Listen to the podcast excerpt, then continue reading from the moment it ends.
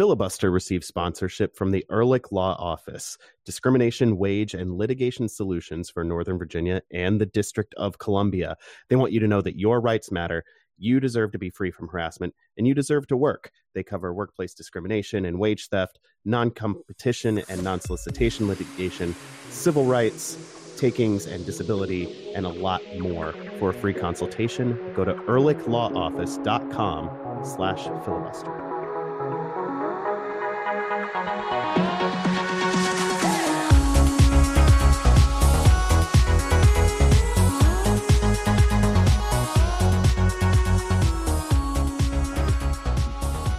Ben, you're singing that, and I, I actually had a different musical experience in mind because somebody. How can you talk about lighting a candle and not think about rent? Uh, because uh, many ways. Hold on, I can help you here. Uh, I have some experience in this apartment. Uh, I don't know the songs from Rent, uh, and I have lit candles, so I would probably be thinking about different candle experiences, such as but like. No, no, no. But do, do you know about a music? Do you have musicals that you think about when lighting candles? Well, no, I, I didn't no. mean an actual no. musical okay, theater thing. Oh, okay. um, I actually was going to open the show talking about somebody parking their car on my street for several minutes blasting Annie Lennox out the windows oh, tonight. Okay. And I was like, that is not what I was expecting. I was not expecting to be walking on, walking on broken glass tonight. Yeah. Okay. But I was, and I was here for it, man. I was enjoying it more than yeah, I thought. great. She is.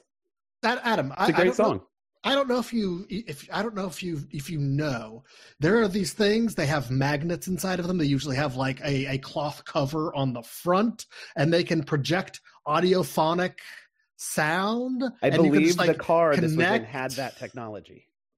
And, does your house have this technology? It does, but my house also doesn't randomly play songs I haven't thought about in a long time. Most Why of the not? Time. Because I have two young kids who are never stop talking. Even yeah, when they're watching a show they love, they're obsessed Adam, with Into the Spider Verse right now, and they will not stop talking through it. Just it's drown remarkable. them out. Just drown them out with Annie Lennox.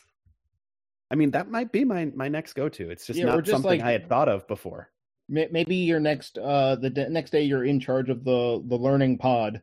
Uh, the lesson for the day instead of whatever it is that the school wants to teach is all about Annie Lennox, Eurythmics, uh, 80s synth music in general. Um, I mean, yeah, if a full if unit our, on that sounds important to me. If our American yeah. schools do not have a full unit on Eurythmics, then throw hey, all of the tools actually, in the trash. Somebody at my day job recently recommended a like 600 page tome on the the new romantics in London during the late 70s and early 80s. So like there's our textbook right there yeah we're, we're, set this is this is obviously a first grade curriculum so we're we're there hey hey welcome in this is filibuster the black and red united and god knows what podcast eurythmics i'm adam taylor it's obvious. Yeah, we're the eurythmics the annie lennox podcast our yeah, guest tonight is annie lennox man wouldn't that rock total coincidence it turns out she's a huge soccer fan um, oh, that'd be so. I don't. We don't even need to talk about soccer with her. If we could just get her at all, I'll just be like, yes. Hey, we're gonna make this happen. This is this is a new filibuster goal. Hashtag filibuster goal. Before Annie before, Lennox on the podcast. Before or after Marge Herberger? That's not her name, not but both? I got I got close. Yeah, why not have them at the same time? We're, yeah, we're, go big or go home. uh, anyway, I'm Adam Taylor. Joined I think you short circuited by... Adam at the end. I think he was going to say broken. something else, and he's like, ah, uh, anyway, uh... something, something, Marge. These two are Ben Bromley and Jason Anderson, I think. I don't know. Time changes. Uh, we're all from blackandredunited.com. We talk about DC United. We're talking about that in the first segment. In the second segment, we will talk about the MLS Cup playoffs, which, in a word, is chaos. And we are going to enjoy it. It, it lit, fam. It is super lit. Uh, that's actually what I was doing when the kids were talking through a movie uh, this weekend, I just had on my phone with the volume relatively quiet, watching MLS Cup playoffs, just like randomly blurting out, "Oh my god," and ah, and things like that that had nothing to do with the movie. So my kids were confused. It was perfect. Um, before we talk about anything else, though, Jason, what are you drinking?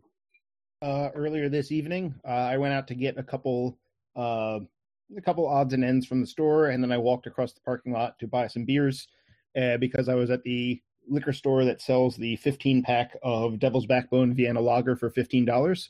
Uh, Love it. which if you're a craft brewing company, like you got to start competing with that because that's like the best deal I, I think in my entire area um, in terms of quality and price. So that's what I'm drinking. Uh, Vienna Lager, excellent beer. Yeah. They're unfortunately able to do that because they got bought by Anheuser-Busch. Sure, But their beer figure it out.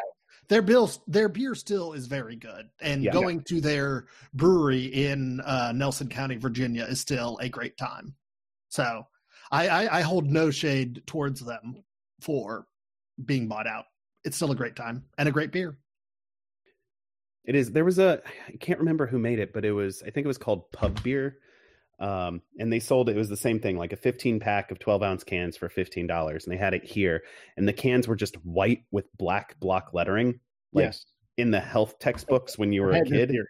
Yeah, Yeah. and it was a re- it was a remarkably nice lager. It was Yeah. really good. And they were like, "This is what our brewmaster made for himself when he had nothing else to do, and everyone in the pub or in the in our brewery started drinking it. So we started making it and selling it, and everyone liked it. So here you go. Um, it was really great, and my local store stopped selling it, and it made me sad because that was a nice nice lager. Uh, I'm not drinking beer tonight. I am. Uh, Thanksgivings are synonymous with old fashions in our house now, so I made a mezcal old fashioned, um, some Peychaud's bitters and uh, some citrus and spice syrup that I found in the fridge, left over from something earlier. So it is it is a nice little beverage. nice Yep. Ben, what are you drinking? So now that we are in the holiday season i am drinking the bromley family holiday beverage uh, which i'll probably be having a number of times between now and 2021 uh so for the the rest of this year i might be having this any at any point. Uh it's named after my grandfather who i never met uh lumen bromley. Um because he created it. It is seven up not sprite but you can sub sprite if you must. Um grenadine a maraschino cherry and vodka. And we call it the lumen. It is the bromley holiday season drink. And so that is what i am drinking from now until the end of the holiday season How is the what's the family opinion on uh, if things get desperate and you have to go to like a Sierra Mist, for example? no no no, no, no, no. unacceptable. Okay, that makes Sprite- sense. I Sprite no Pepsi like- Coke. it's Yeah. gotta be seven up Right. if it's if if you have to sub sprite that's acceptable but nothing else no sierra mist no, Right. uh-uh. Okay. Not like squirt. What are you even talking about that's like having mellow yellow in it what are you talking about I just wanted to break Ben with a a, a I assume discontinued uh, soda from our childhood. My aunt loved Squirt. Like she was the only person I knew in the world that bought Squirt, and she always had it on hand at her house. It was like my grandmother who always had Tab. No one else ever drank Tab, just my grandmother. and now no one will because they're discontinuing tab It's true. I was gonna drop that knowledge, and you already had it. So yeah It Here we are. like Squirt still has a functioning website, so I think it is out there. But Squirt's a grapefruit soda. oh so it's a Is- fresca it's like a sweeter Fresca. I so that's But- wor- that's bad with- too we're talking But without about the aspartame, and Fresca seven doesn't up have real sugar. yeah fresca sucks because Yeah. yeah When I was when I was a kid, they brought Fresca back. Um, I remember. yeah, they they had it at Wendy's for a time. we're, we're, we're all about the same age. We all remember when Fresca came back. I, I don't know exactly. I don't exactly remember when. It might have been in my mind. It was one of those things that maybe you guys were a little too young to remember. no, my Like, mo- my No, okay. mom, my mom You- loved Yeah, my mom was excited about Fresca. Okay. See, I had it was all over the, the the and this is great for our listeners who love this sort of material. Um, it was all over like it was on TV being advertised, and I was like, "What on earth is this?" My parents were like, "Don't worry about it," and I was like, "Hold on a second, I gotta know now. You gotta tell me what's going on." And they were like, "It's grapefruit soda. You don't enjoy grapefruit. You don't get to drink soda. It's full of fake sugar. You're not gonna have it. You can't buy it because you're too young, so you don't have to worry about it." And I was like, "Oh well, that's all of those things check out. Yes." Uh, and so I stopped worrying about it. But they, if they had just said that up front, I wouldn't have been like, "Hold on, we need to have this Fresca cup." Well, DC United are in their off season now. Um, and also and in they're the final, the Fresca talk. they are. every every family has to have the Fresca talk. Uh, Jason's not the only one, and at DC United, it's happening now. Um, because they like to think of themselves as a family, and so they go. I don't know. Uh, they are in what could be the final week or two of their first coaching search in a decade. So, in this segment, we're going to talk through some of the reported finalists and what we know about them, what we think about them, and what we grossly speculate about them. Uh, first, though, we have some actual news. DC United has signed a homegrown player, the 15th in their history. Jacob Green, 17 year old fullback who had previously committed to the University of Maryland, instead is signing for DC United. Um, I can't say that I've seen him play, but I'm excited that they're signing another 17 year old, another teenage homegrown player uh, at this stage in his career. Um, that's ex- that's good. And fullback is a position of need, as I'm sure Ben will go into now. Yeah, I'm about to. You just trampled on me. Fullback. How does like, it feel? You trample on us all the time too. Um, fullback was a need all this year, and it's good to see them addressing it, and it's good to see them addressing it through homegrown players. And it is a little interesting for a team, a, a front office to be signing players without a head coach, but uh, I think getting more homegrown players on the roster is always good, and uh, he'll take a while to develop uh, uh, because most homegrown players do. So it probably won't make that much of a difference. But yeah, always good to see more homegrown players, and all we the team needed more fullbacks this year, and is probably going to continue to need more fullbacks because it's one of the hardest positions to find players in throughout world football. Yeah, and I mean, DC is still a team that until they complete the signing would be entering the offseason uh, with three actual fullbacks. Like everyone else that might play those roles are guys filling in, playing out of position. So yeah, give um, me a 17 year old rather than Russell Canouse. And yeah, because this allows Russell Canouse to go where he belongs, where he's at his best, where the team has well, been as as its best when he's playing there. Assuming um, we have enough healthy center backs. Yeah, well, Adam, another lesson from this year: don't enter the season with just six defenders. Um, yeah, and this is a step towards that certainly. Um, and you know, watching Loudoun, uh, Green doesn't play like a 17 year old. Um, and that's not to say he's the finished product um, or that he's ready to step in. I, I, I would expect him to not quite be as far along on the path as the teenagers that are already on the team. Um, but I do think that you sign him now. Um, you, he's going to play a lot at Loudoun. He'd been a starter uh, for Ryan Martin whenever uh, available. Um, comfortable right back, left back. It's you know, one of those situations where it's not even entirely clear where he's more comfortable, which is a positive. Um, rather than having a player that has to be on one side and you move them over to the other for an emergency and you immediately see why they don't play over there. Like um, Oniel Fisher or even Joseph Mora. I was thinking more and Mora because Fisher has played enough left back where it's like, you know, he can he, he's fine over there. Um, in 2018, there was even a stretch where he seemed better over there, which was a little weird, a little almost like a Chris Korb kind of situation where, right. despite being right-footed, he sometimes looked better over there. But, um, but yeah, definitely Mora. Yeah, yeah, yeah. Um, and you know, this is why Loudoun exists is for a player in Green's position, um, having this clear clear cut uh, you know course where his options are better now because yes he was going to sign at maryland and i'm not bringing it up because of my bias but like this is one of the premier college soccer institutions in the country uh, for men's players and it's still college soccer. You still got uncertainty due to covid um, surrounding college soccer in general um, and you've also got the fact that their schedule is basically an extremely intensely compressed 20 games in three months of the year or four months if you go far in the tournament. Um, that's not a great way to develop.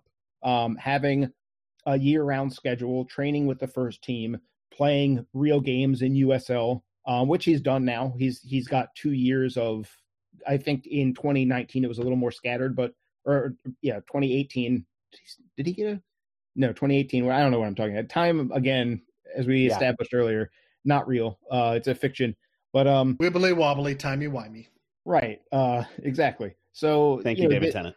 this past year he showed that he can be a, one of the better defensive players for loudoun um, already, and so now that this is that next step where um, I would look for next year for him to be really establishing himself as a full time starter for them. And if DC needs to call on him, he'll be ready. You know, the Open Cup will be back. Um, that's an opportunity to get him, uh, provided he's earning them, uh, minutes. Um, so yeah, I don't know that it's a situation where it's like with Moses Nyeman, where I'm like pounding on the table saying next year you have to get him a thousand minutes. Um, but maybe you know in a couple of years it might be that situation um and that's still that's still we're talking a couple years from now he's a 19 year old um we're not talking about a guy who's college eight you know like a college first round draft pick coming out at 22 um so this is this is what and this is how it's supposed to work. So right. to me it's a big positive. Yeah and it, like you were just saying it's it's great to be getting these players at 16 17 18 instead of 22 23 because like players like Chris Korb and Stephen Birnbaum, who were uh, solid to very good MLS players, came out at 23, and that's a significant short shortening of their career. And they they were trained by good very good college programs but it's still not the same as getting trained by a Loudoun United and training with uh, dc united's first team and being able to uh, get players into the pipeline four five even more years earlier is a significant advantage yeah, and even you you still get homegrown players. There are some players who are still going to need the the college years to fully sure. develop. Like I don't know how Donovan Pines would have done as a teenager. He was probably still growing at a ridiculous rate and figuring out his body at that point, and might not have done as well as he has. Um, which is not to say he's been perfect, but he's he's obviously shown a lot of promise and a lot of uh, a lot of things to build on. So I don't know if that would have been the case or not had he come out earlier. There are some players who do need that extra time. Um, and so it's good that college is there. It's good that Loudoun is there so that if it takes them longer after they sign that homegrown deal, they it's not up or out immediately. They have right. they have a runway to to develop, which is good. Uh, a lot of how these players are going to develop will come down to DC United's next coach. um, and we we have some names that are that are reportedly onto the final stage of the process. Um, I, I guess just to, to give a little bit of structure to this, Jason, who is your favorite among the reported candidates, and why is it Gonzalo Pineda? Uh, I don't know if I, I, I mean, there is a part of me that is still very into the idea of Clarence Seedorf, and we don't know if he's off the list of finalists or not. We just know he's a name that was floated. Um, and also there's a part of me that's like, yeah, I mean, things didn't go well when he was coaching or Cameroon uh, Deportivo La Coruña got relegated there. So I don't know if that's his fault or if they're a train wreck. I don't know. Um, but no, Pineda, um, Pineda is the tactical brain at Seattle, and Seattle keeps going to MLS Cup. Um, and it's yep. not just because they make. I mean, a lot of it is good signings. I mean, they've hit on two of the best designated players in the league uh, with um, Lodeiro and Ruidíaz.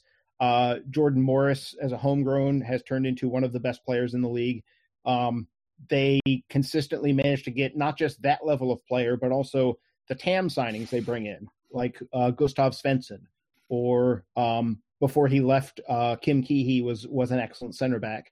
Um, this has been kind of a, just an ongoing thing. Like Seattle kind of plays the same way, broadly speaking, every, every single season that Schmetzer has been in charge. Um, and yet everyone knows kind of what you're going to get out of Seattle, and yet no one can beat them consistently. Like they just don't get bad. Um, and a lot of that has to do with game planning for specific opponents. You know, how do you take the plan and alter it for Colorado or alter it for this game against Columbus or whatever? Um, and that's where he's come in and done really well. And I know when that name popped up in the post and i you know i tweeted something about it being you know a, a pretty good sign. or no actually that was uh, pablo uh, maurer that reported that one mm-hmm. specifically mm-hmm. i think um, but once that came up um, and i tweeted you know this this is a, a really interesting move we're talking about um, a mexican international uh, who played most of his career in liga mx so he's got a network that DC United has never really had access to in the past. Um, you know, not not that they can't call a team from Mexico. Obviously, Edison Flores came here from uh, Morelia, um, but it's a different thing from being like cold calling someone and making an introduction for being like, "Hey guys, it's me, Gonzalo Pineda. Um, you're, you're a friend from the past that we we played alongside each other or whatever." Um, that's a big. I'm your kid's godfather. yeah. Um, and one thing that happened with um, a few different people that follow the Sounders, either sent me a DM or sent me a comment or whatever, and they were like, "Oh, it would kill me if Seattle didn't keep a hold of him." Um, and they're like, it's like across the board. There's just a universal, extremely high respect for Pineda, not just because he finished his career there and played well while he was there, but also um, there's a there's a knowledge there that he is a huge part of. He's not just an assistant coach; he's a huge part of what they do. And I've even heard offhand that one of the issues with Brian Schmetzer not being re-signed in Seattle is in part him trying to urge the Sounders to raise Pineda's pay to keep him on the staff.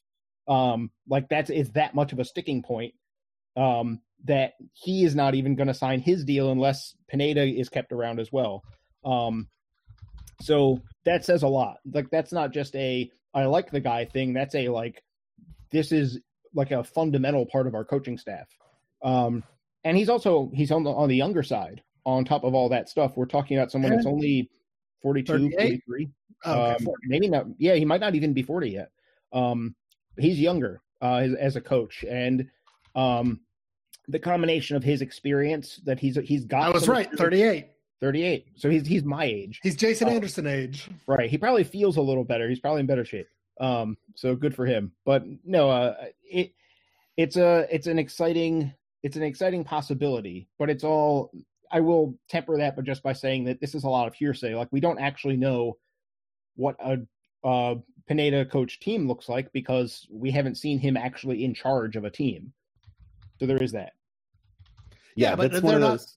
they're not looking at anybody really who has uh, been in charge of a team. So I would rather take the the lead assistant on the Seattle Sounders than uh, some of the other assistants that they've been uh, interested in. I, the only other one that I'm maybe okay with is Pat Noonan because he's been a lead assistant on another uh, excellent team, the with, with the uh, Philadelphia Union winning the Supporters Shield this year. But I'm still I'm still for Pineda. I, I am sa- I am sad that the initial rumors of potential uh, uh, South American coaches seems to have uh, being in the mix seems to have fizzled out. I, I, I don't know if that's just timing, if it's money, if it's not the right fit, but if it's uh, or if it's COVID or if there's like another like sometimes these things just like go real dark and then it just pops up at the end. So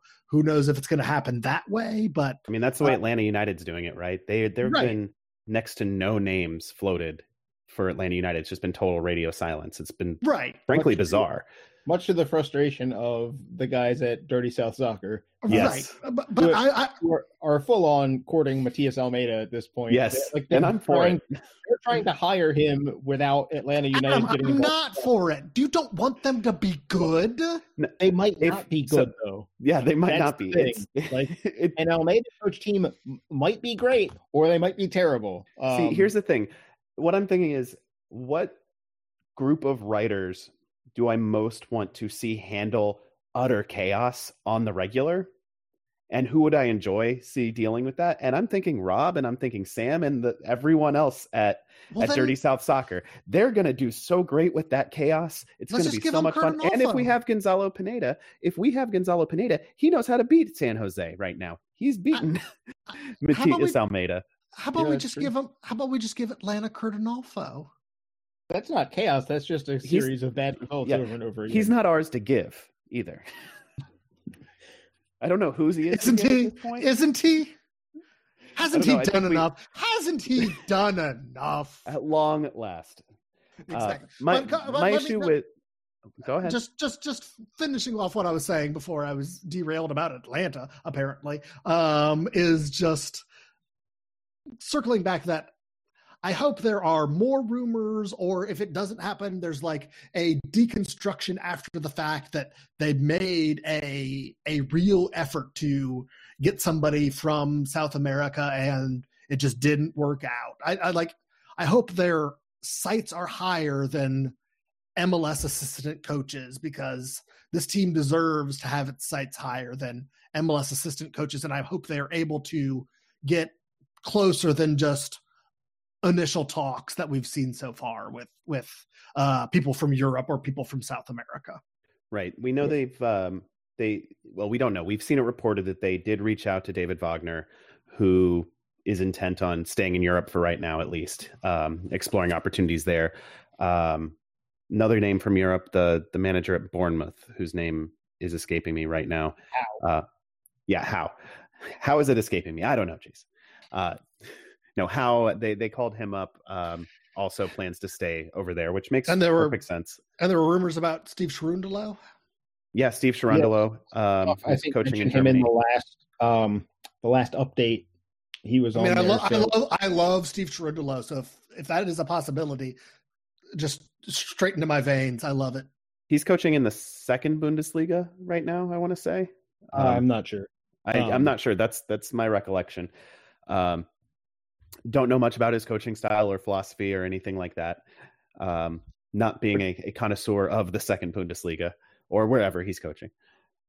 But but he has he's uh currently according to Wikipedia at least currently the uh, assistant coach for the Germany U15 national team. Yeah, oh, wow. Um, which is pretty good still. And yeah, the thing I'll throw in with with Cherundolo is that um, because he's not a big guy and was never the fastest, uh, he always had to be like the smartest player of his American men's generation. Um, and that go that tends to lend itself to being a coach more than being outlandishly talented. Like this is a problem that Thierry Henry has run into a few times now, where he's like, "Why can't you just do it?" Uh, and they're right. like, "Well, I'm, you're like a you know generational talent, and I'm not quite as good." Um, go ahead, Ben. Can I can I have two Steve Cherundolo points since we're talking about Steve Cherundolo? Go ahead. First, my favorite USMNT player of the 2006 and 2010 World Cups. Just love me a Steve Cherundolo. Second, if he doesn't get injured in that 2011 Gold Cup, maybe they win it. And maybe Bob Bradley doesn't lose his job. Maybe. Oh, he was always going to lose his job at some point not, quickly. Not if he had won. Gulati, not if he had won the Gold Cup. Gulati was trying to get rid of him at that point. I know, he wanted he, he won, wanted Klinsmann he so bad. I know, I know, but if he if Bob Bradley had won that Gold Cup, there's no way you could have fired Bob Bradley. And Steve Cherundolo gets injured, and then Mexico scores what three, four after uh, the U.S. Uh, was up yeah. 2-0? Yeah, four. Yeah. Anyways, I love Steve Cherundolo, and I would love him to coach DC United. I'm still leaning towards Pineda. I I like the the tactical side. Um, a coach who can bring that and who has also played at a really high level um, with the Mexican national team and uh, throughout Liga MX. Um, I think I saw reported that uh, Unam Pumas approached him and he actually turned down their head coaching job recently, like in the last yeah. year.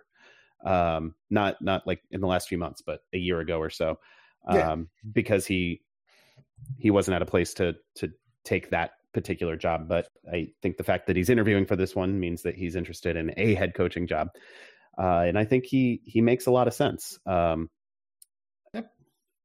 Pat Noonan also could make sense. I don't know anything about what his role at Philadelphia is with with Pineda. We have some idea what his role is, um, but I have no idea what Noonan is doing with. My understanding is that Noonan's role is uh, broadly similar, maybe not as specifically um, like chief tactician, uh, maybe not.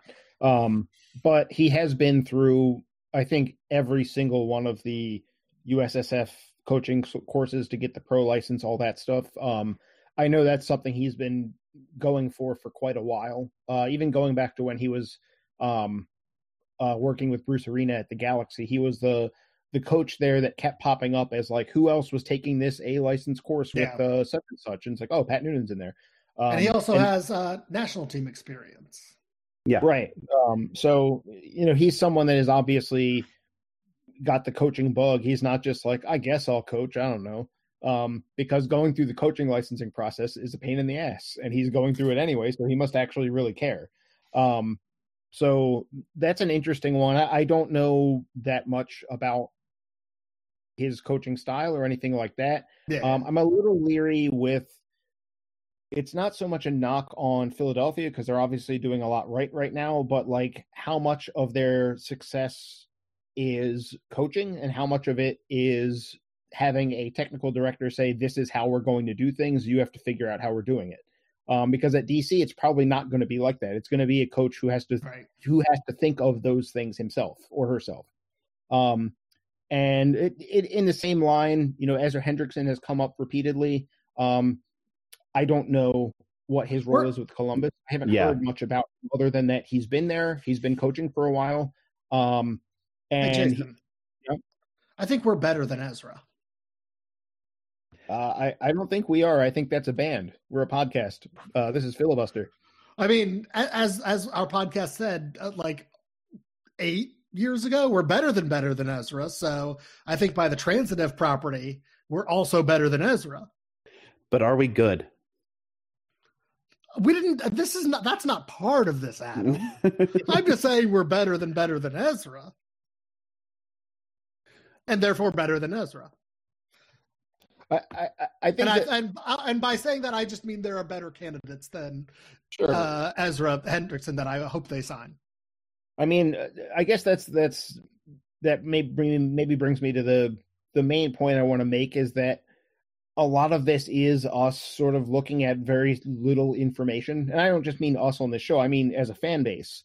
Um, there is not a lot to go on uh, on of the coaches that are being named out here um, because a lot of them have been assistants for a long time um, or a lot of some of them do not have any MLS experience, for example. So um, we're kind of trying to read the tea leaves, um, and so I just I guess what I'm saying is like if, as a fan base, it's important to you know not necessarily get too caught up on one coach because realistically you don't really know very much. There's like no none of us really we're, we're all guessing here you know the pineda thing it's all circumstantial um not that this is a you know this podcast famously cannot dispense legal advice um but you know we've got a, a pretty thin circumstantial case uh one way or another you know we could be wrong. Like it could be that uh, Jill Ellis has the very best plan for DC United. It could be that Pat Noonan has it. Um, we don't know. Um, and I just I would have hoped for a pool, a short list that had more names that would be obviously uh, a bigger spending point. Um, which is to say, you know, such and such is coaching at insert club in Argentina or in Liga MX. Um, right. I would like to have heard that at some point, and maybe we still will. Um, so you you just want Gallardo? I mean, if I they didn't know. at least call know. him, I would reach out because you know he's He's right. been at River for for a while. I'm sure he's I mean, looking for a new adventure, there, but the problem there is that he is aiming higher than MLS. Yeah, yes, um, and uh, but you, I'm you make the call. That, it doesn't hurt to make the call. Yeah, I'm just I'm just joking about player Gallardo versus coaching Gallardo. Right. Well, no, the, in that case, Gallardo would be the guy you get when your first choice falls through and you're panicking and just need to get somebody you know is is pretty good, but may not be a good fit, and then you know and then he spends two there. months uh, getting a treatment for a back injury at home. Yes, um, I thought it was a sports no, hernia. It was. A, I think it was a combination of. It was just a vague injury. I think back was where it started. Um, it was um, whatever whatever he I needed to say that and, day. And, yeah. and everyone knows that back injury is the most fake injury. Like if you want to if you want to fake an injury, uh, back injury is the one to go to. Is it? I didn't know this.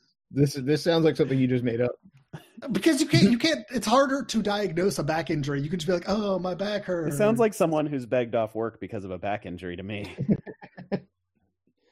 no i haven't I, I, guess that the last the last thing with this i will say is just that um you know there was the one rumor in there in the middle of all this that was a Steve, Steve Goff reported with um javier aguirre um, who coached Mexico in the past. He's coached Osasuna, I think, on I think on like three or four different stints um, in Spain. Um, but it was basically it sounded a lot like reading between the lines. It was like, well, they called him and had a brief chat, and then Aguirre was most likely like, "This is how much money I would like," and they were like, "Thank you for your time." Um, right.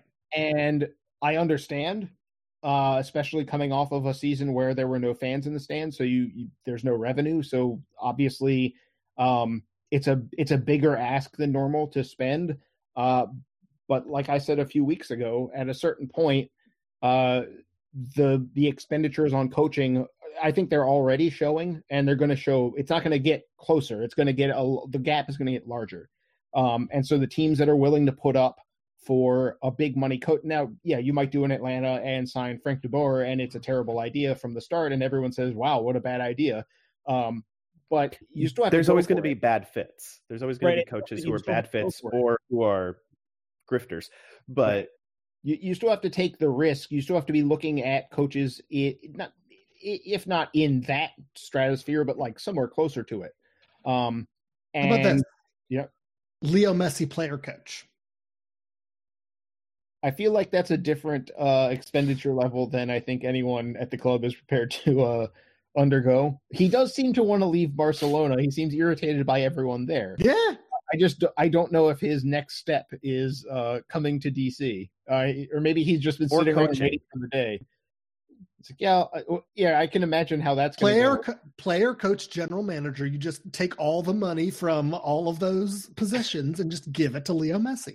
Leo you're, Messi, you're one of his friends who signed league minimum deals just to hang out. Right. Yeah. You're you're imagining DC United as like a loose pickup team where Leo Messi has the job of like dealing with the league commissioner and like saying like, yeah, yeah, we have a field that we can play at. It's the you know the county rec field number three. Um, he sends um, out the group text saying, right. "Show up guys, at this time." Everyone show up with your white shirt just in case the referee makes us change because we don't know what this other team's colors are. Um, you, he, you're you're looking for that. Yeah, sounds okay. great. That doesn't sound to me like a thing that Leo Messi is interested in. I feel like he would have an assistant do that, uh, and that's not fine. This. Pay him enough so that he can pay an assistant. That's fine. okay. okay. as long as the group chat is there, we're fine. We're going to end the segment here with, um, I guess, on a down note. Uh, the Athletic reported uh, Pablo Maurer of The Athletic reported, uh, I think it came out today, about an intern with NYCFC who was sexually harassed by David Villa. And it's a it's a well reported piece. Go read it. Um, like most of what Pablo writes, it's it's worth the subscription cost to the Athletic to to read it. Um, NYCFC investigated it and and found that a lot of her claims they they corroborated them. Um, this is not someone making up anything out of whole cloth. Julian Gressel, to his credit, retweeted the story and and said that he got a David Villa jersey. He swapped jerseys with him when they played once, and he had had it displayed in his basement, and he took it down because of this story.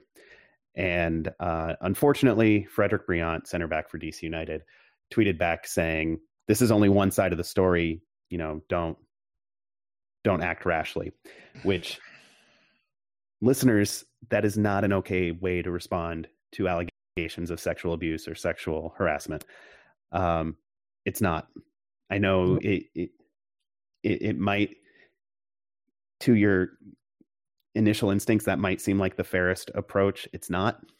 Um especially when you are a public figure saying that publicly it re-traumatizes people who have experienced sexual harassment and and any kind of sexual trauma. Um, don't do that. Uh, if you don't just keep your mouth shut if you're going to say something like that. That's the best thing you can do. Um, this was not just one side of the story this was a well reported and researched piece there was an investigation that corroborated uh, several of her claims this is frederick Brillant was wrong to tweet that and I hope he recants and apologizes. Um, and yeah. if he doesn't, I'm going to be extremely disappointed and upset. Yeah, and it's it, it being the captain of a team, especially in 2020, doesn't mean a ton. But Fred Brillant was the captain of DC United, um, I think six times this year, and it just sucks that a captain of DC United makes these kinds of terrible uh, statements about someone who has suffered uh, sexual harassment from one of the world's most famous players, and uh, it read it almost reads like he didn't even read the article. It almost reads. Oh, like I'm sure he didn't. Read the read the headline and then just didn't read anything else because Pablo's story is so well reported, got so many statements from other players at NYCFC, from uh, uh, other staff members, just across the board that there's no question that it happened. And I mean, at, at, even given, even pushing all of that aside, we, uh, we, I think we I, I, can say that we at filibuster believe women and if even if it was just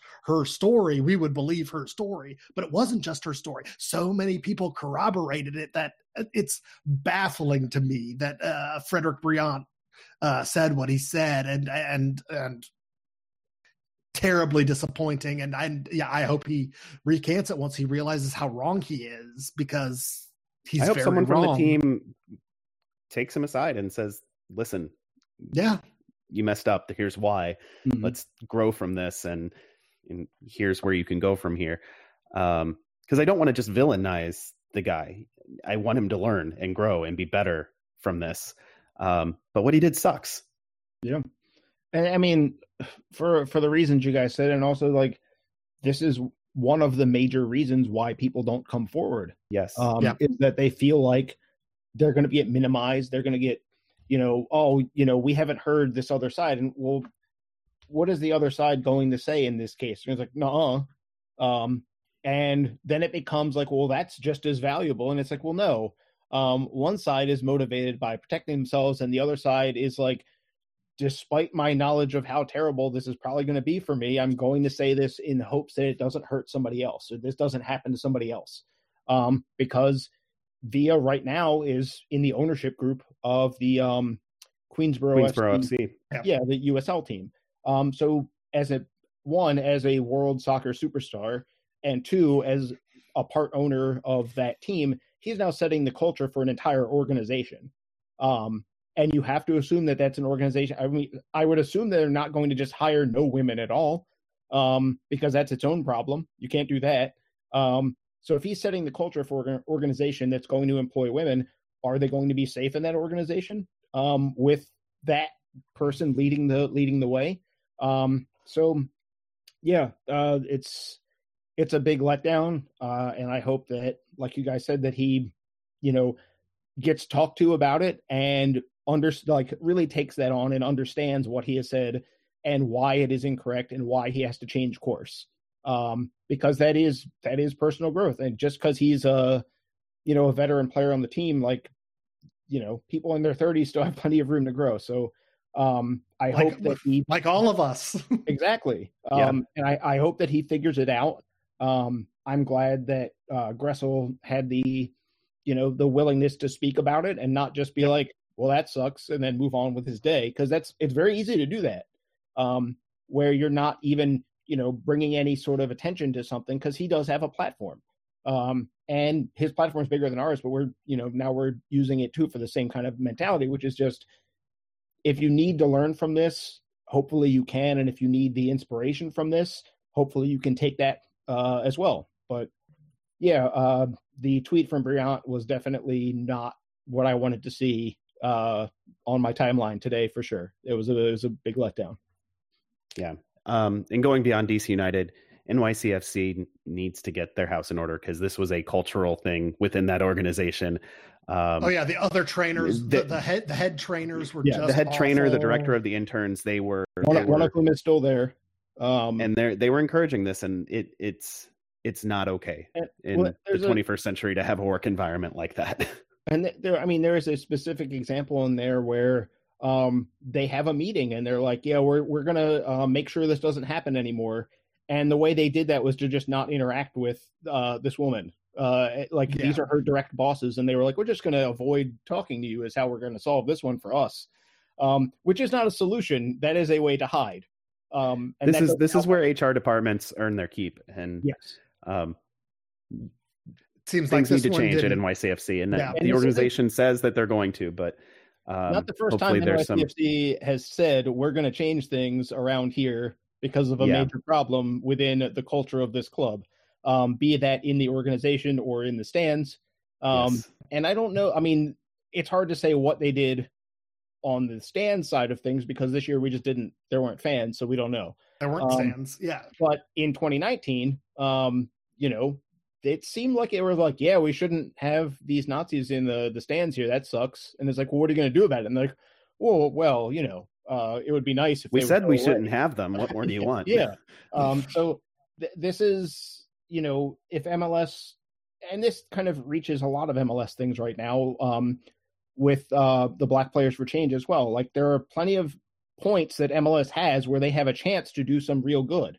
Um, or their individual clubs have a chance to do some real good, but you have to actually go do it. And you might have fans who are like, "I I hate this. I hate that you're doing this." And you're like, "Well, tough break. Like you don't have to come to the stadium anymore." Um, but that has to be the attitude. It can't be like, "How can we thread this needle?" You can't do it. It, ha- it has to be real and not like, "What's the what's the way we can say this where no one gets mad at us?" Um, because in the end, what you're going to end up with is not solving the problem, probably not doing anything. Yeah. Well, you're still going to get people mad at you on both sides if you do yes, something like that. You that that's a way to. Um, you, like you're going to have someone mad at you. You're going to have to deal with that. You might as well choose to do the right thing and have the the worst people involved in this be the ones that are mad at you. Um, that's the that's the best option. So and that's the takeaway you... we're going to end the segment on. Stick around. We'll be right back to talk about the playoffs. This is filibuster.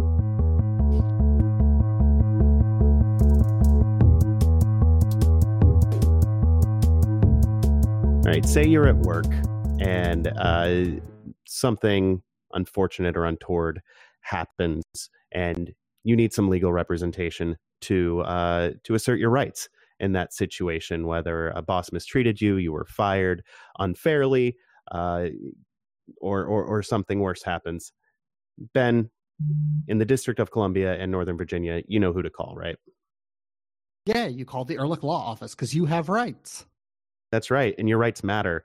And you deserve to be free from harassment and you deserve to work. The Ehrlich Law Office handles workplace discrimination, they do civil rights. Uh, if you have a wage theft issue, they are there for you. If you have uh, a separation from your employer that you want to to get down on paper and you're dealing with a a non-compete clause or or something to to that effect.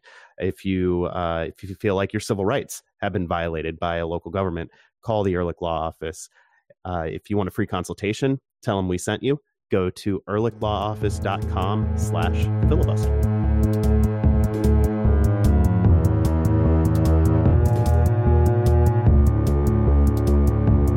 Welcome back to Filibuster, the Black and Red United podcast. The 2020 MLS Cup playoffs are officially underway, and what beautiful chaos they are! Oh my goodness, Adam, Adam, Adam, I'm I'm not sure what you're talking about. I, I I'm I, I'm the season ended when DC United uh, lost to, to, to Montreal, right? Unfortunately, the the world does keep spinning. The playoffs keep happening, whether or not DC. I, am not. I'm, I'm not. I'm not sure they do. Well, in that that case, we won't talk about uh, a PK shootout red card. We won't talk about illegal substitutions. We won't talk oh, about fine, field players and goal. And that's just in one game. You guys, it's so this is so much fun. Um, we'll get to that game in in just a second. First, though, the most important aspect of this first round of the playoffs: Columbus Crew three, New York Red Bulls two, Metro playoff failure, death and taxes. It happens. Uh, I would really prefer it if Caden Clark would stop scoring goals for the Red Bulls. That would make, on a long term basis, that'd make me a little bit happier. But the Metros are out, so things are right with the world as far as that goes. Um, the the game everyone else is talking about, of course, is uh, Orlando City, New York City FC um, going to penalties and Somehow. extremely MLS vibes. No rules, just vibes. That that is how that that playoff that especially the PK shootout portion went.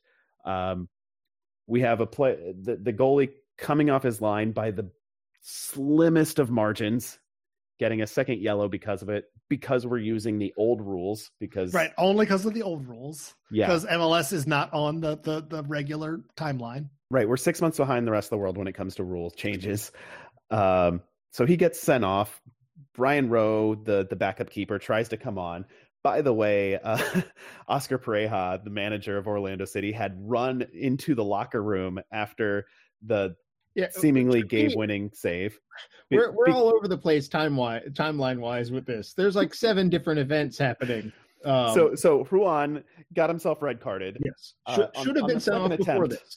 on the Yeah. second attempt to get himself red carded, it worked. So he's in the locker room, apparently feeling sorry for himself, which he should be at that point. Um, and and so Pareja runs in there to that console him. Like watching it live, there is no context for that. It's just like Orlando celebrates, and they cut to the bench expecting to find uh, Pareja and show him to be celebrating, and instead they do find him very quickly. Good, you know, good camera work, but it's him running up the tunnel with no context whatsoever. He's just leaving. It's just the Um, greatest celebration. And then Yeah. Like, and it turned out he wanted to I'm out. console he wanted to tell his player, you didn't cost us our season. Right. Um And he didn't, everything's but not okay. yet. yeah. Well, they they got through. They won. Right, but not all of this. yet. Cause, yeah, because now they have another game where he's not available, and um, Gallese also is not going to be available. I know that Orlando wants to appeal, but like, unfortunately, the letter of the law on him getting the second yellow, like that one's ironclad. Like, there's nothing that can be done about it. The way the yeah. rule is written, There's- which is a terrible rule. Yeah, there's a But- reason they Yeah, changed that rule, but that Yeah. that was that's the rule that's enforced. So he gets sent off, and then I think the assistant appeal coach before be time wasting. right, which is ironic. Um, so Brian Rowe tries to come in. I think the assistant coach actually lined him up because Pareja wasn't back in the technical area when this this part of the saga started. Brian Rowe tries to come on. Um, Alan Chapman, former MLS referee of the year, presumably 20- never 2019 again. referee of the year. Yeah, presumably not going to happen again. Uh, he he allows it to happen, and uh, after Brian Rowe is standing in the goal, he like checks his earpiece, says, "Sorry, I've just been informed that I don't know the rules anymore. You have to leave." Yeah. And because so, they did have a sub. The thing is, they did have the extra time sub because not only do you have the COVID sub, you have extra MLS. oh, These are some more rules that we might have forgotten about, but like in the playoffs, if you go to extra time, you get one more sub, and they did have that sub. But you can't But- bring anyone that isn't on the field at the end of Right. full time of extra time cannot participate in the shootout. You can't Hey Jason. like if you use all of your shooters, you just have to go back to the beginning. hey Jason, you you know who should know that? A ref. I would hope that a referee would know that. Um, one would assume when once the final whistle blows, even if you're in the shootout, there's no more subs. You can't sub after the final whistle, And, and like, yet, so that that's their job to know these these weird Yes, MLS bullshit. It is, and it absolutely is. And he didn't. He he he literally dropped the ball. Um, so Brian Rowe goes back to the bench, which brings us to Rodrigo Sch- Schlegel, yes. which is an amazing Argentine name. Uh, first off, he's someone I'd never heard of. He is a defender Hasn't for Orlando City. this year. Yeah, hasn't played a lot. Uh, and and he put on the goal a, blank goalie shirt that they had lying around. Gets in goal, gets beat for two penalties, but it doesn't matter because he saved uh, the third one. Uh, the first penalty, I think, is actually my favorite because it's the one where he looks most like a field player stuck in goal because Yes. he just sort of like has his hands out and gets into the crouch. Like he's, He's, like, I've a seen goal really deep crouch. he's like, I've seen guys do this before. This is what they do.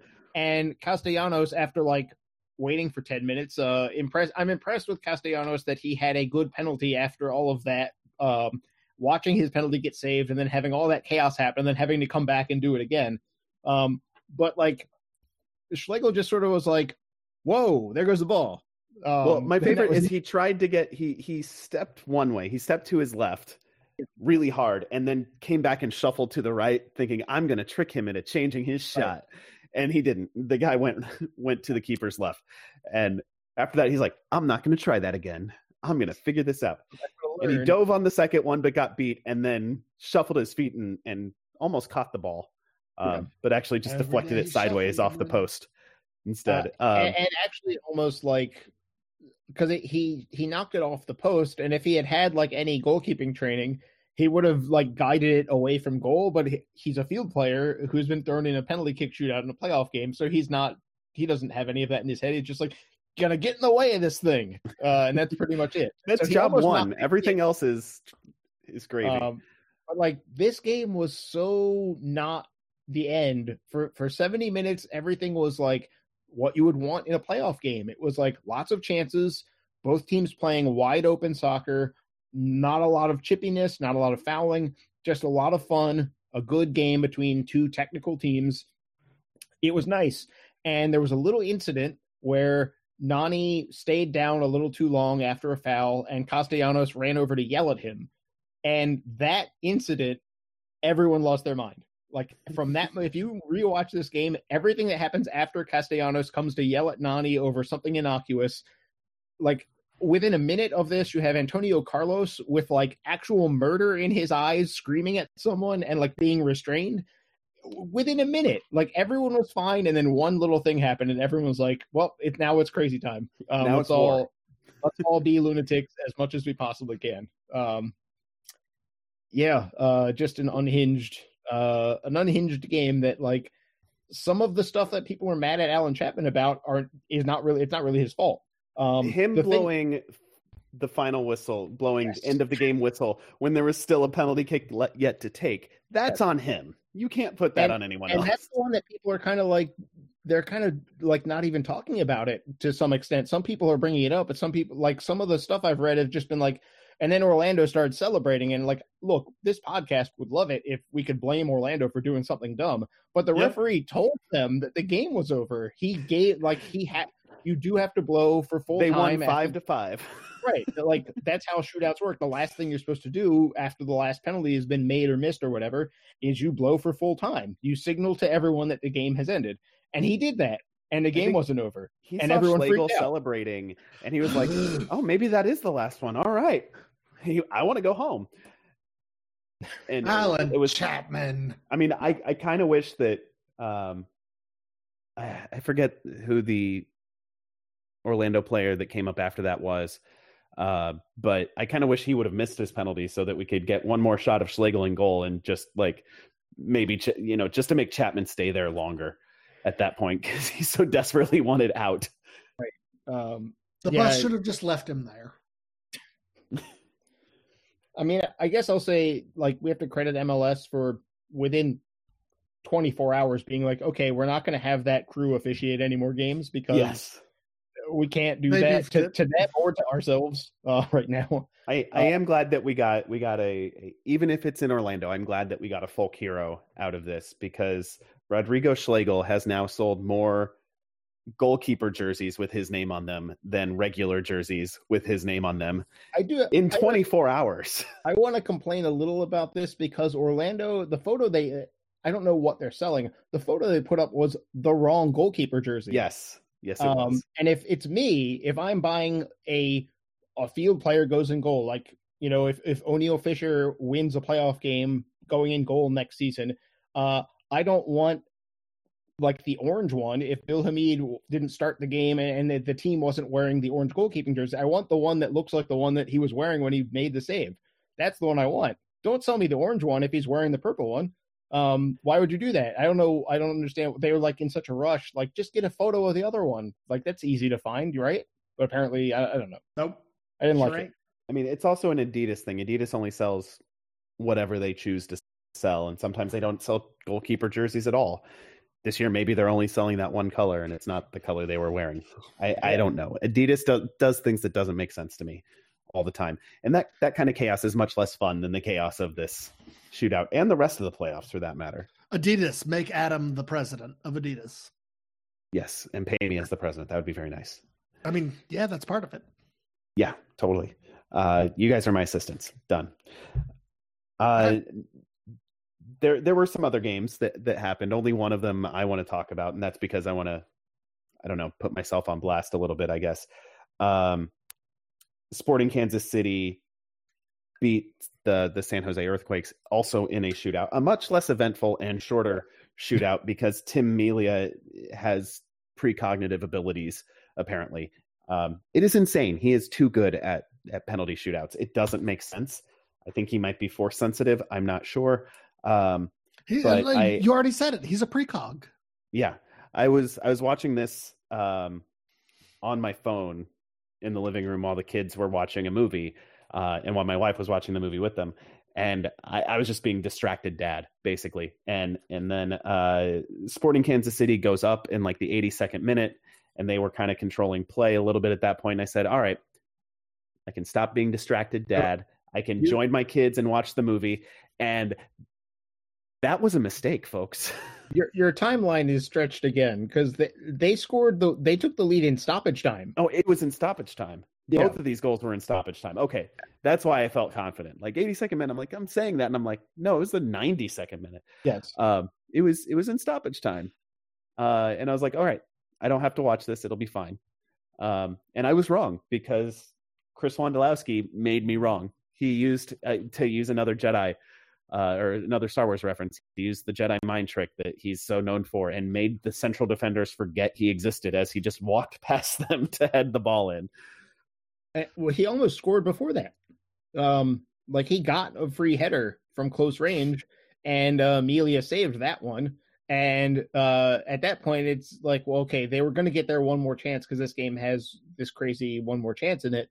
Um, but it is it is funny that the Quakes, like as much as we just dunked on Chapman for bad officiating, Nima Saghafi did the right thing by giving not just time for the extremely lengthy Kansas City celebration, but then they made uh, a double sub, I want to say, in there. Um, and they took a while over it. Um, and so Saghafi was like, yeah, this means more time has to get added onto the end. And so often in MLS and, and really every league, Yeah. Um, uh, fourth official or the, the official gets into stoppage time. And if there's like a three minute stoppage, he's like, yeah, that's like uh, 30 seconds, right, guys? Um, Right. And that's not how it's supposed to work. Um, and so credit to Saghafi for, mean, Matt Doyle uh, went back and checked the video and tabulated how much time was on there. Right. and, Yeah. He like he like recorded it with a stopwatch, basically. Um, and and Wando scored with the uh, effectively like six seconds left of the Yeah. appropriate stoppage time. Um, yeah, that was.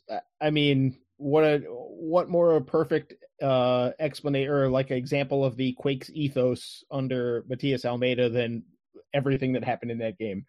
Well, and that also But- goes back to the old Quakes too. The, I the know it's, it's like it's Goonies Quakes too. It's just like smash and grab, and I mean it doesn't have uh, uh, uh, Steven Lenhart, but Well, that, Well, that- are that's a good thing. Wando's still there. Right. They're start they are trying to play more soccer now than, Yeah. than they were as the Goonies. Because the Goonies were interested in scoring goals, not necessarily playing soccer. Right. Um, But I mean, yeah, Wa- Wando is still the, the- he Yeah. he just ex, every day he extends his lead as the MLS all all time leading goal scorer. Right, and I mentioned uh, we we talked about Atlanta fans uh, that we know trying to get Matias Almeyda over there, uh, and Almeyda's publicly basically saying, "I need investment in this club. Like I've I, I've done the best I can with no investment the last two years. He had one player, one addition into the starting lineup his first year, and that's it. hey, And Adam, and Chris Wondolowski, hold on, hold on. Chris Wondolowski is basically saying the same things. So I'm just looking forward to the two of them moving to Atlanta as a pair. or what if Matias Almeyda comes to DC United and signs uh uh uh, uh yeah yeah You're you're Yeah. watching me shake my Yeah. head. I Um, know I, I had to explain that because it signs, signs him sign, signs Leo Messi as assistant coach instead of head coach uh, I, I, Leo Messi is not going to man mark. I'm sorry, he's just he, not. he doesn't need to nobody's going to ask Leo Messi to man mark Except Matias Matias Almeyda. Almeyda would ask Leo Messi to man mark. that is what he does. That is Yeah. his system.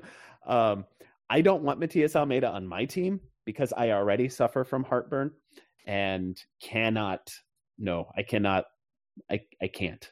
I, my my health, physically and mentally, will be even sh- more shot than they already But- are.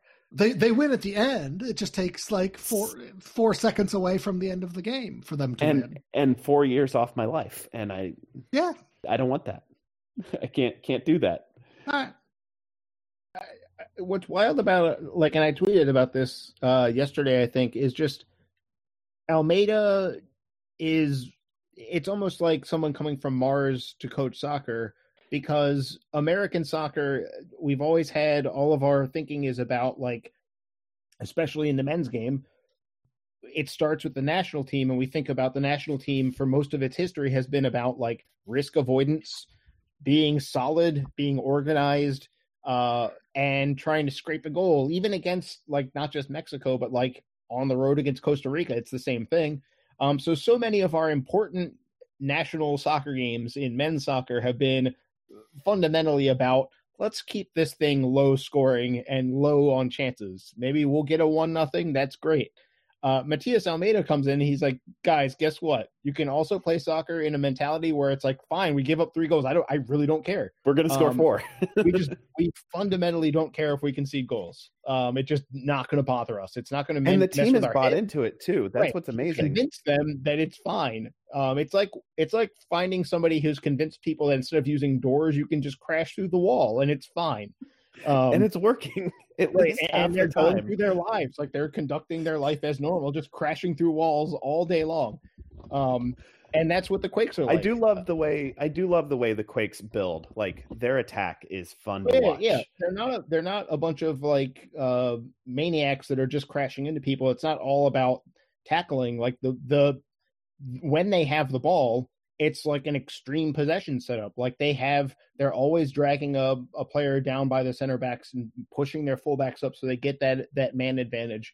Um, they're always trying to stretch teams out. They're trying to find space for Cristian Espinoza. They are, and they're trying nice to possess to the ball in the attacking half too. They're not they're they not passing it between the center backs. They don't want the center backs to pass the ball to each other at all. They want right. to get forward and possess up up there, and that's fun. That's way more fun. than, than yeah, just about anything just, else. They're just genuinely interested in the game being four three. Yeah. Um, they're they're like, yeah, yeah, four three seems like a normal score, and for us, it's like, you remember that one four three game from a couple years ago, and they're like, you mean Tuesday? Um, and that's the difference between them and everyone else is just like they're just coming from a different world, and and the fact that like in MLS history, how many different world teams are there? It just doesn't happen very much. Um, even the best teams have not quite been like, screw it, let's let's go out there and see if we can score let's seven heroes. goals. let's be gods. Goals, and if we give up, you know, eight, then uh, you know, we gave it our best shot. And that was that was their reaction at the when the penalties uh, went down when they had all three penalties saved. They were like, ah, well, we gave it our best shot, and that guy stopped all our penalties. So you know, good game, Kansas City. We'll see you later. And there was no like anger. There wasn't people like chewing anyway. It was just like, well, we we tried. Uh, gave it a real real go. Maybe we're talking our. Maybe something. I'm talking myself into liking the idea of Mount. this is how this Matias is how Almeyda. To, to uh, Rob and everyone at, at Dirty South Soccer is they're like, wouldn't it be crazy if Almeyda came here and then two weeks later, like Almeyda has to come here and we're going to make it happen. Thank you all for listening to this this episode of Filibuster. Find us at blackandredunited.com. Uh, support us financially at patreon.com slash filibuster. Find us on Twitter at filibusterdcu for the podcast, at black and red u for the website. Send your emails to filibusterpodcast at gmail.com. Download, subscribe, rate, review wherever you get your podcasts. Mostly, though, tell a friend about the show. Um, spout a spout off about us on on Twitter if you want, but mostly just tell a friend. That's about the the nicest thing you can do for us. For Jason and Ben, I'm Adam, and we'll talk to you again real soon. Say happy Thanksgiving, Jason. Iron Chef Japan, Japan only.